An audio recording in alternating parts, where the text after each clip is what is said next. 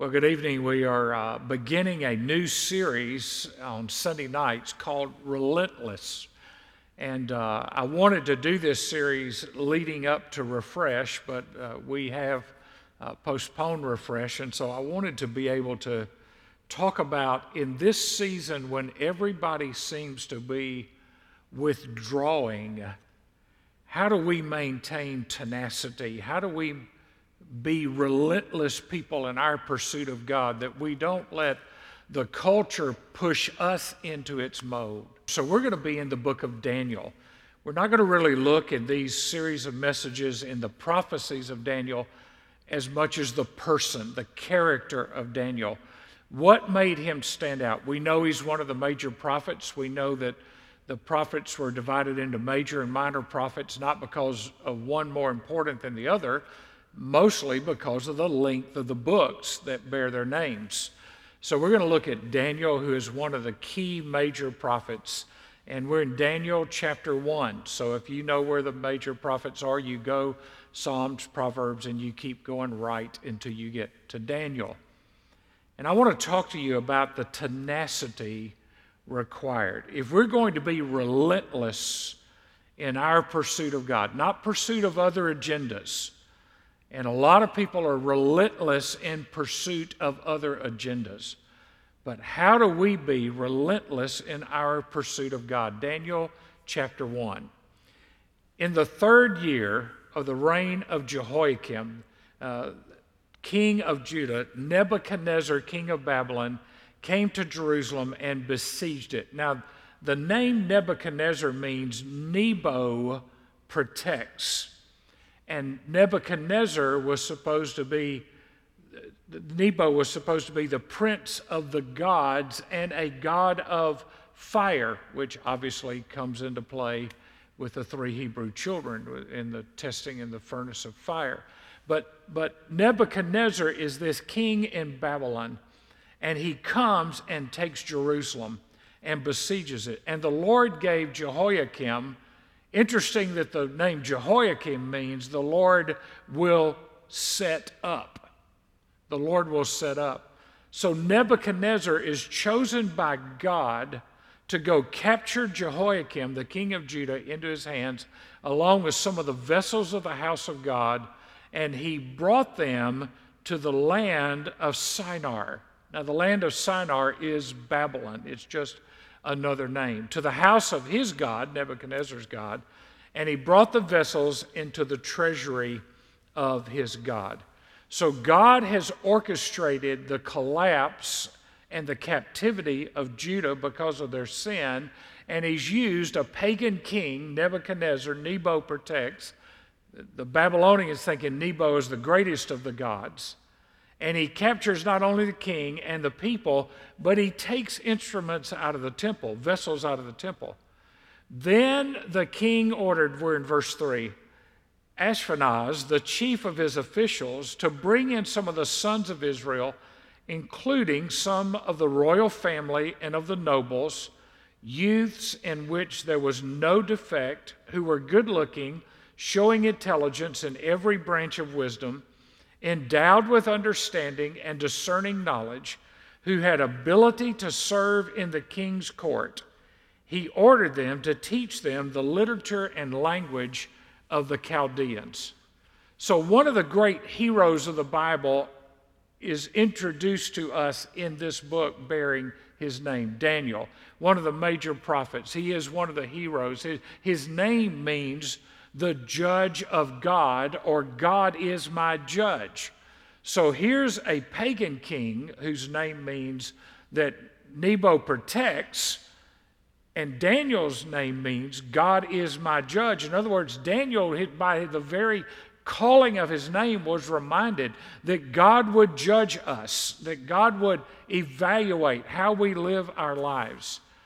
And I want us to focus on his character. Here's a man who is probably of royal birth. He's a teenager. He's in captivity. He's been enslaved. Now, what, what's interesting is here's a, a young man of royalty, young, but sin in Judah has made a prince into a pauper. And that's what sin does. Sin steals from us the riches of the goodness of God and puts us in places we never thought we would be. But how does this young man stand in the face of adversity? We need these lessons because our nation is reaping what we have sown. Judah fell not because God forgot them, but because they forgot God. They should have learned from the northern kingdom of Israel, which had already fallen. They had seen what God had done with Israel, but they didn't repent. Now, that is where we are today in our nation, in the, in the slide and moral decay of our nation and our values. Uh, we should have learned something from the decline of the great nations of Europe in the 20th century. And typically, America runs about 40 to 50 years behind England and behind Europe. And we should have learned something from them. What we've learned is we've learned nothing from their decline as world powers and for their decline as centers of Christianity, where uh, other faiths are growing far more than Christianity is in Europe and in England. More mosques being planted and started in England than there are churches being planted and started. We, we should have learned something, but we haven't. We're on this downward spiral. And one of the wages of sin is bondage and death. So, after about 150 years before Judah fell, they were warned by Isaiah and Micah, and then Jeremiah would come along and warn of the same thing. God would raise up a pagan nation to be an instrument of discipline and correction. So, the first thing we have here is let's just look at a little bit of background. It'll, it's on the notes on our app and uh, on our Facebook page. You can get access to the notes, and there's uh, numerous notes in this series just because of all the things that are covered. But in the midst of this background, we are in Daniel, and it's the first of three deportations of citizens of Judah. And the book of Daniel reinforces that this did not catch God by surprise. It was the fulfillment of prophecy. It was because of disobedience, and that God oversees nations. God shows us in history that kingdoms will rise and fall, and nobody should be surprised when judgment comes on a disobedient nation. Now, before I get into these next points, Part of my goal in this series is for you as parents and grandparents and for teenagers and Gen X and Gen whatever generation we are in now, and it changes every few years because there's a new generation born. How do we raise a generation of Daniels? How do we raise a generation of spiritual giants? Because right now, it doesn't look like that's what we're doing. How do we raise young men and young women who can face a secular culture and not water down and lose their faith? Because God is apparently sending judgment. You know, the, the leaders that a nation has are either signs of blessing or signs of judgment. And there's all kind of talk in this season that we're in about who God uses and what we want to do. I quite honestly believe that the hand of God's protection on America, this is just my opinion, but the hand of His protection is lifting. You cannot do what we have done over the past 70 years and not have consequences. The abortion of babies, the mistreatment of people. You can't continue to do that and say, God bless America. I think we need to pray as a people under judgment, not a people under blessings. The blessing is, is like Judah, God has delayed it for a while so that we would seek Him. But we aren't seeking Him. We aren't seeing revival break out around this world. We're seeing a lot of riots break out, but not revival. And the church has gone quiet. So, why was God sending judgment on Judah? First of all, they had forsaken the Mosaic law. Specifically, they had not let the land rest every seven years from planting crops, the sabbatical year, the, the earth is the Lord's. It was a reminder that even in their crops, they needed to trust God for His provision, that God took a portion, that God let the land rest. Secondly, idolatry. Idolatry. There was Jeroboam's calf worship and the worship of Baal.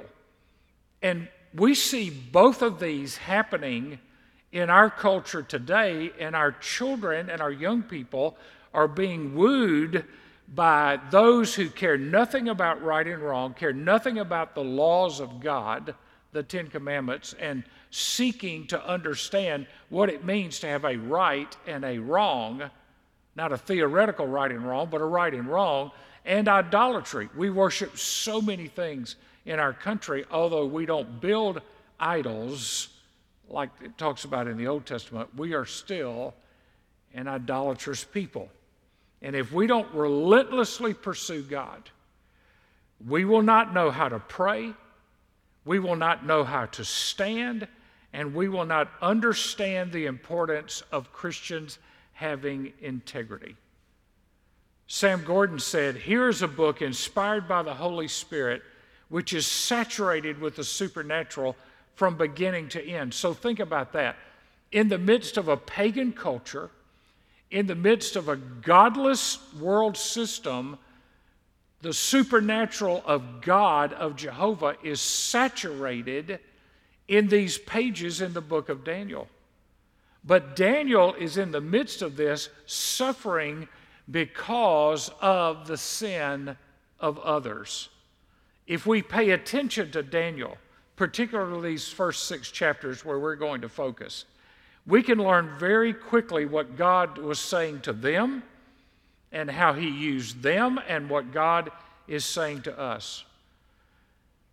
Now, in this book, we're looking at a span of about 70 years, which, as you think about it, is about the length of time since we as a nation started taking prayer out of the schools. We didn't want Bibles in the schools. We didn't want the Judeo Christian ethic taught. We quit talking about Christmas and now it's the holidays. We don't call it Easter anymore because it's spring break. And we have all these subtle and not so subtle things that have happened in our world over the last 70 years, about the same amount of time from the time Daniel is taken into captivity until the end of the book. The book begins with him as a teenager, it ends with him somewhere in his 90s. Now, the psalmist describes this experience. Uh, you may have time to turn back a few pages or, or just listen. The psalmist describes this experience in the captives of Babylon in Psalm 137 and verse 1. By the rivers of Babylon, there we sat down and wept. When we remembered Zion, upon the willows in the midst of it, we hung our harps. For there our captors demanded us songs, and our tormentors mirth, saying, Sing us one of the songs of Zion. How can we sing the Lord's song in a foreign land? Their problem was our problem. The environment, the culture had overwhelmed them. How do we live and sing and worship and praise God and live for God? in the midst of a non Christian worldview culture where we are aliens and strangers? Can we survive when we are driven out of our comfort zone? We hear a lot about wanting to be safe. We are not in a safe world on any level. The issue of our day is the lack of believers who are distinctively Christian. I'm not talking about being weird or isolationist. I'm talking about being His people in their land. Now, we used to say America is a Christian nation. I think we're far, far past that, apart from a mighty revival and move of God. But how do we be His people in their land? Uh, our city, our region, is not predominantly Christ centered. So, how do we live out our faith in a world that doesn't want to hear about Jesus Christ? The Bible says we are aliens and strangers in this world. The Bible calls us ambassadors of a heavenly kingdom. Will we cave in? Will we give up? Or will we stand up? Everything we thought was nailed down, everything that my parents and my grandparents probably thought were nailed down, are coming apart. But in this world, God has called us to a purpose. And, and, we have three purposes. First of all, we are supposed to, as a church, to storm the gates of hell. We're not supposed to be on the defensive side, we're supposed to be on the offensive side, storming the gates of hell. That's the first thing. Then we're to stand against the world, the flesh, and the devil. If we are standing, we're standing against this world system. We're not caving into it. And thirdly, we are to spread the gospel. Now, the question is whether it's the generation that we are investing in or our own generation, are we personally committed to and modeling storming the gates of hell, standing against the world, the flesh, and the devil, and are we spreading the gospel? If we're not, we have already become a part of the culture. We've already been sucked in to this world system. And we can wear a Christian t shirt and a cross around our neck, but honestly, if we're not storming the gates of hell, if we're not standing against the enemy, and if we are not spreading the gospel, the culture has already begun to dominate our thinking. So here's the test. Point number two. The king says, Get me the best and the brightest. We will enslave them. We will indoctrinate them. We will brainwash them for the purpose of serving a pagan culture and a pagan world system. Sinclair Ferguson says that the Babylonian siege of Jerusalem, which will come later, is a microcosm of world history between the people of God and the people of this world. You see, until we see God in history, that history is His story, we will fail to look for God's hand and God's plan when we are in a crisis or when a nation is in captivity. We will retreat instead of being relentless. One of the dangers of this technological world that we live in is we have begun to let politicians and pundits and analysts be the only ones who can explain how to live in this world. And that, my friends, is the purpose of kingdom minded people.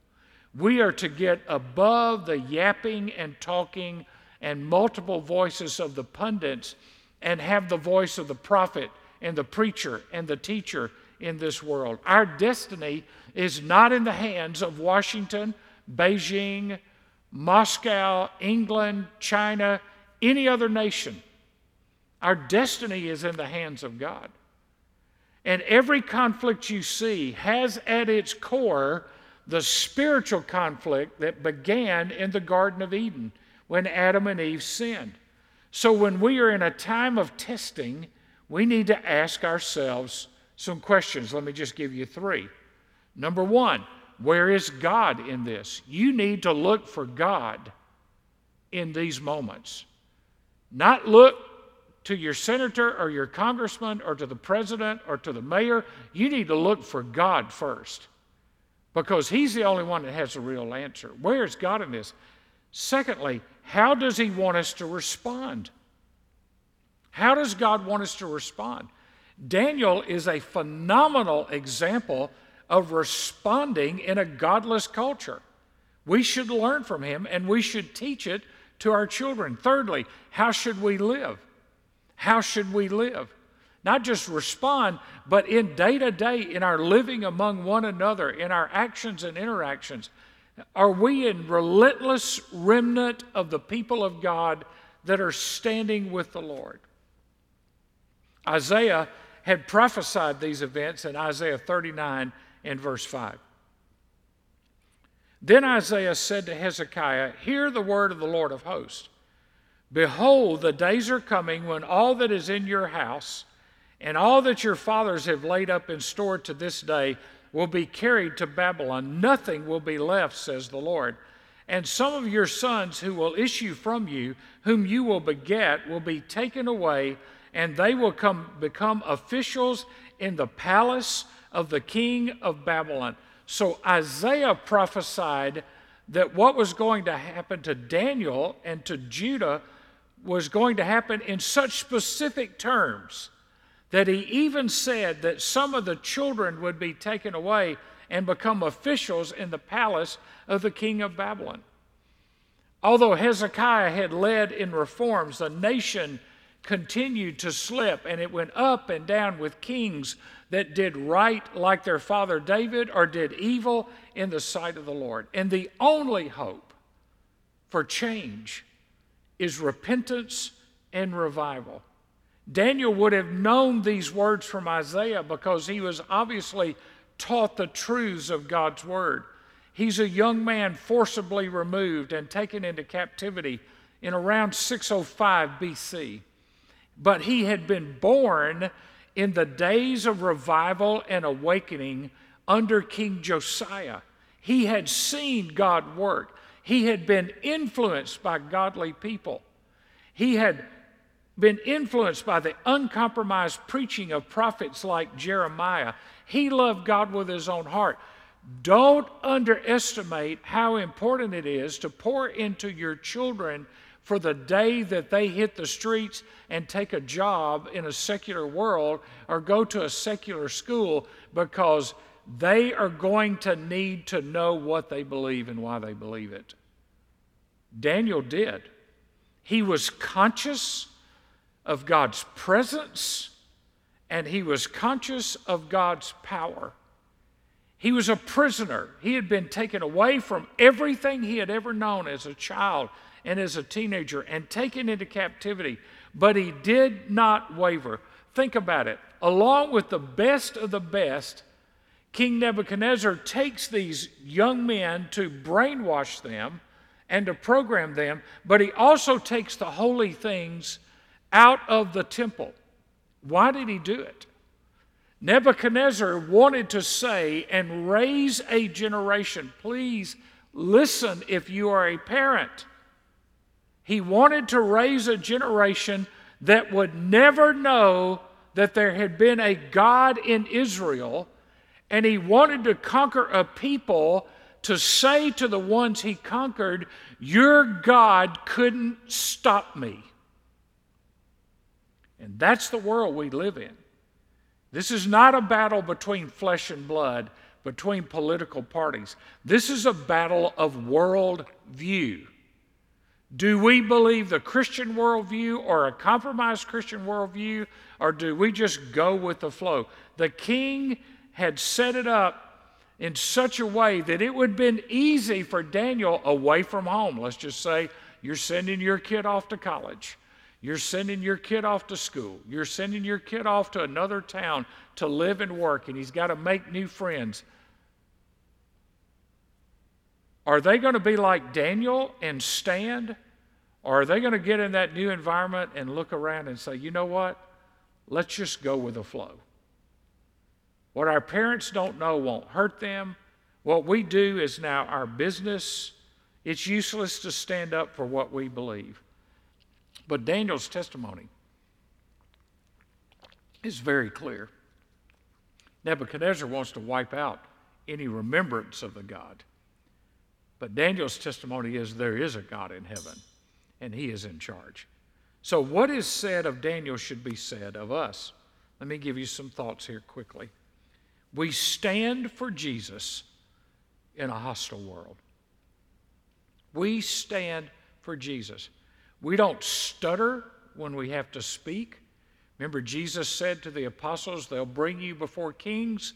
Uh, this is after Pentecost, they'll bring you before kings. And don't worry, God will tell you what to say. We stand for Jesus in a hostile world.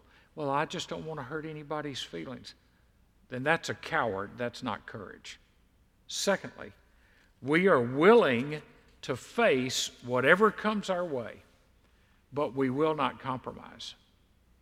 You read what's laid down in the book of Daniel, every decision he makes to stand for God could have cost him his life. We can't even speak for God when we're around our Christian friends because we're afraid we'll come off as some kind of fanatic. We choose to walk in the ways of God. What are the ways of God? They're defined for us in the Word of God. We walk according to the Word by the power of the Holy Spirit. We are people of prayer. Daniel is known for his prayers.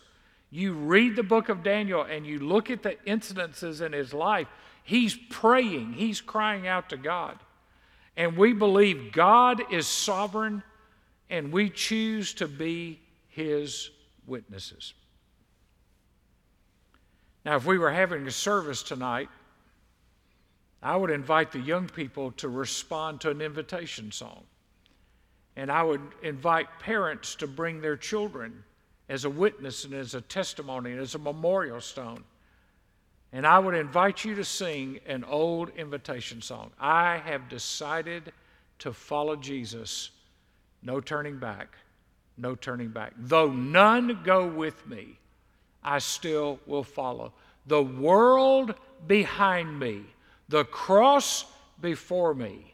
I have decided to follow Jesus. No turning back, no turning back. Moms and dads, grandparents, young people, if that's not who we are, then we are making a mockery of the cross of Jesus Christ. We are trampling the blood of Jesus Christ.